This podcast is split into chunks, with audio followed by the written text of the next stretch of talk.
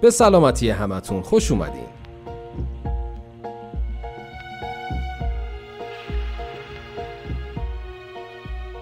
سلام، من بهنام هستم و این اولین قسمت از فصل اول پادکست های درمانکده هستش.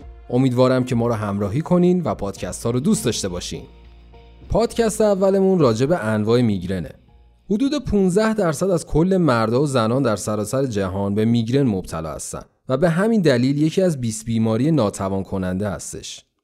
میگرن معمولا باعث سردرد بسیار شدید، ضرباندار و گاهی همراه با حالت تهوع، اختلال در دید، حساسیت به نور و خستگی میشه.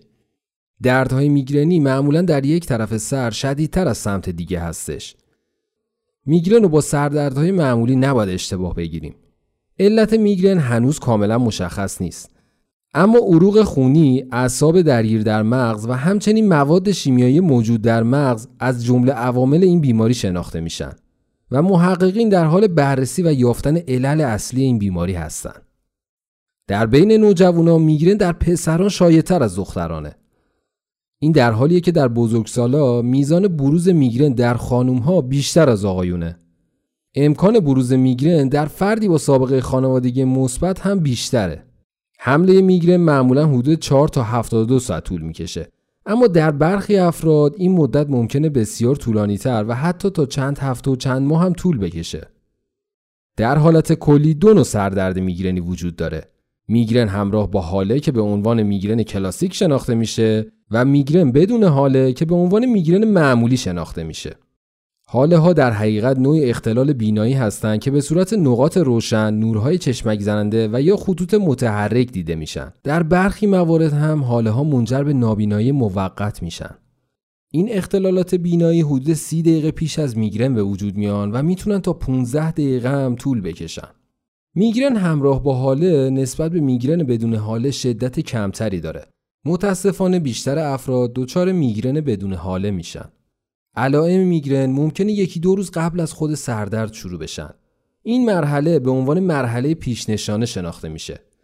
علائم این مرحله میتونه شامل میل شدید به غذا، افسردگی، خستگی یا پایین بودن انرژی، خمیازه مکرر، پیشفعالی، تحریک‌پذیری و سفتی گردن باشه. در میگرن همراه با حاله، حاله بعد از مرحله پیشنشان خودشو نشون میده. مرحله بعدی فاز حمله است. این مرحله حادترین یا شدیدترین فاز درد میگرنیه.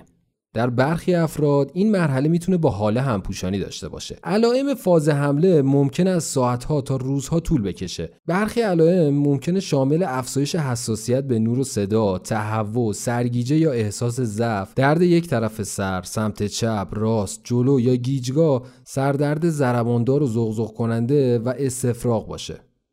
بعد از فاز حمله فرد اغلب فاز پس‌نشانه رو تجربه میکنه. در طول این فاز معمولا تغییراتی در حالت و احساسات فرد رخ میده.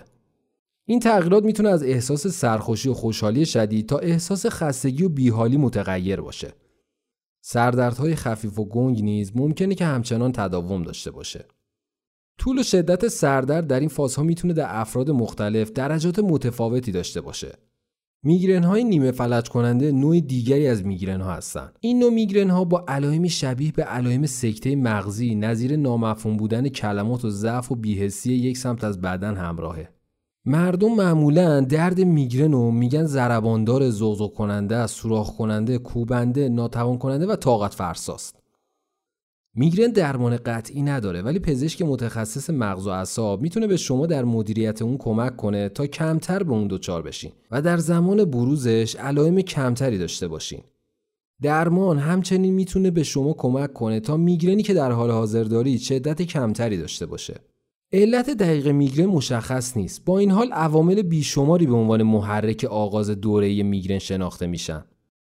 این عوامل شامل نوسانات هورمونی به ویژه در دوران بلوغ پسران، در دوره قاعدگی و بارداری زنان، استرس و اضطراب، غذاهای شور و تخمیر شده، گوشت فرآوری شده و پنیرهای کهنه، مواد غذایی خاص نظیر موز، آووکادو و مرکبات، حذف وعده‌های غذایی، خواب بسیار زیاد یا بسیار کم، نورهای قوی یا بسیار روشن، تغییر فشار هوا در اثر تغییرات جوی، مصرف الکل و سیگار، کم آبی، صداهای بلند، فعالیت فیزیکی شدید، تغییرات در الگوی خواب و بوهای نامعمول دیده میشه. شما برای تسکین درد ناشی از میگرنتون میتونید یه سری کارا رو تو خونه انجام بدید. مثلا دراز کشیدن در یک اتاق تاریک و ساکت، ماساژ دادن کف سر یا گیجگاه، یا قرار دادن یک حوله سرد روی پیشانی یا پشت گردن. سردردها و علائم خودتون رو بشناسین تا بتونید عوامل محرک میگرن رو شناسایی کنید.